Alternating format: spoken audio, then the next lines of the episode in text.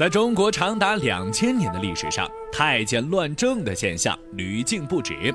太监最开始叫做宦官，在夏商周时期就已经出现了。那时候讲究身体发肤受之父母，因此宦官并没有被要求阉割。可为什么后来变了呢？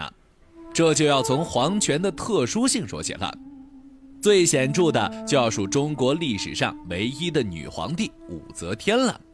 排除万难登上皇位后，权力已经到达了顶点，但是高处不胜寒，位处权力巅峰的人往往会感到孤独。这时，下面人就非常有眼色的为他献了一个男人薛怀义。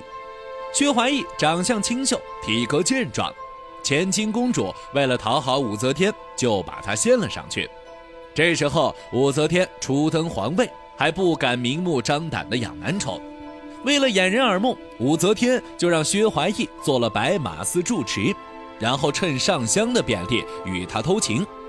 其后，薛怀义在武则天的帮助下立下了战功，被封为正三品的大将军，一时之间迎来众人的夸赞与谄媚。这样一来，他难免会飘，对武则天的侍奉肯定不再尽职了。时间长了，武则天自然不会惯着他。再加上之前他在受宠之时嚣张跋扈，得罪了不少人，他们趁此机会向武则天打报告，武则天也正好腻歪了薛怀义，直接把他撸成了光杆司令。薛怀义自然不甘这样下去，因此他一把火烧了明堂，但这也让武则天彻底容不下他，于是就暗中派人把他杀了。可以说，薛怀义从卖药郎一下官至三品是非常厉害的。但我们今天要说的嫪毐比他还厉害。公元前二百四十六年，十三岁的嬴政登上王位，但因为年龄尚小，所以朝政大权几乎落在他母亲赵姬与丞相吕不韦手中。赵姬最开始时就是吕不韦的姬妾，在嬴政父亲死后，两人也死灰复燃，重新搞到了一切。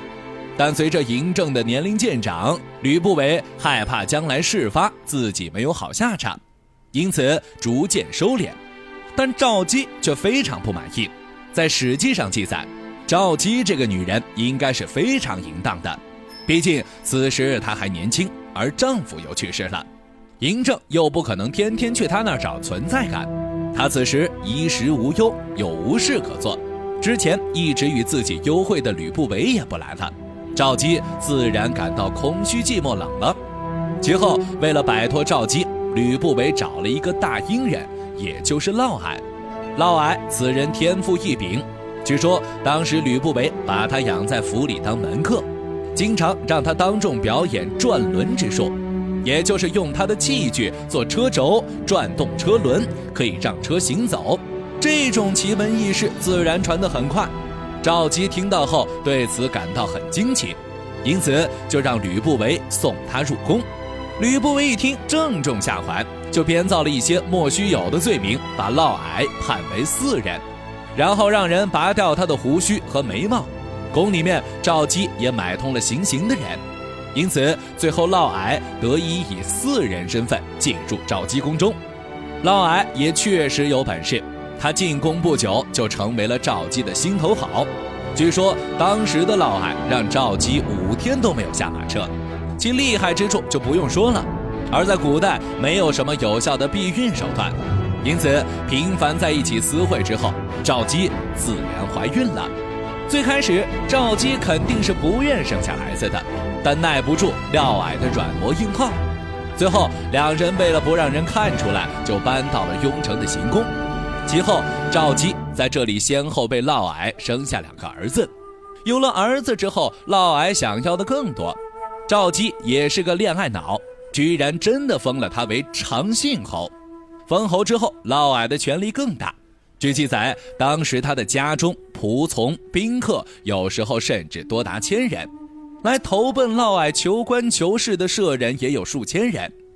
又因为赵姬的宠爱，嫪毐在秦国的地位一步步上升，最后甚至可以与吕不韦分庭抗礼。也不知道当时吕不韦有没有后悔，毕竟他亲手给自己树立了一个强大的敌人。而嫪毐大权在握后，自然膨胀了。一次醉酒后，竟然说自己是嬴政假父。酒醒后，他当然害怕，但此事也让他有了更大的野心。他想杀掉嬴政，让自己的儿子当上秦王。这样的话，他就不用再这样提心吊胆，哪怕哪天事发，小命不保了。说干就干，嫪毐立刻联系了自己的门客舍人。还假借赵姬的命令调集雍城守卫，拉起了一支几千人的大军攻向纪年宫，最后自然是功败垂成。他也在部下的保护中逃走了。嬴政深恨他带给自己的耻辱，因此下令生擒嫪毐者赐钱百万，杀死嫪毐者赐钱五十万，重赏之下必有勇夫。在金钱的诱惑下，嫪毐很快就被生擒。其后，嬴政就对他处以车裂之刑，并灭了他的三族，他同母异父的两个弟弟自然也被杀了。接下来就是赵姬的处理问题了。嬴政与赵姬的感情是很深的，要知道两人当初可是在赵国相依为命了好几年，才被接回秦国的。而在这一次事件中，赵姬作为嫪毐的枕边人，对他的行动肯定有所了解。但却始终不言不语，甚至在事发后还一直为嫪毐求情，希望嬴政可以放过他以及两人的孩子。可能是真的疼爱他们吧，不然也不会不顾嬴政的安全。只是因为嫪毐伺候得好，就把母子之情抛到脑后，嬴政心里自然过不去，因此在愤怒之下，表示与赵姬断绝母子关系，并把他囚禁在雍城。还是后来毛娇说秦王要统一天下，必须以孝义为先。当然，也可能是嬴政气消了，所以顺水推舟下接回了赵姬。嫪毐的轮转之术可以说是非常厉害了，让赵姬不惜牺牲与嬴政之间的母子之情，也要保他性命。前面所说的薛怀义与他相比，自然是弱爆了。而在后期，为了防止再有这样的事情发生。要求所有在后宫的男人必须净身，也就是让后世太监这一职业有了硬性规定。但就是这样，历史上假太监事件也是时有发生。比如，魏孝文帝身边有位高菩萨，他也是个假太监。在皇帝外出时，他与宫中妃嫔通奸，让孝文帝头上一片绿油油。当然，这样的人最后自然也被处死了。还有一位假太监刘克鹏。他靠着自己的干爹刘光的面子躲过了受刑，而当时的唐敬宗李湛又是个不理世事的，还为了玩乐不近女色。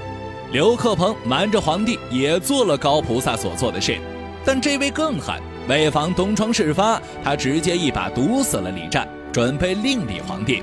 幸好最后关头，定江王李涵带人赶到京城。刘克鹏也知道自己必死无疑，因此投井自尽了。这两位都是假太监，但都没有达到嫪毐这样的高度。毕竟嫪毐可是开启了后世太监阉割之路，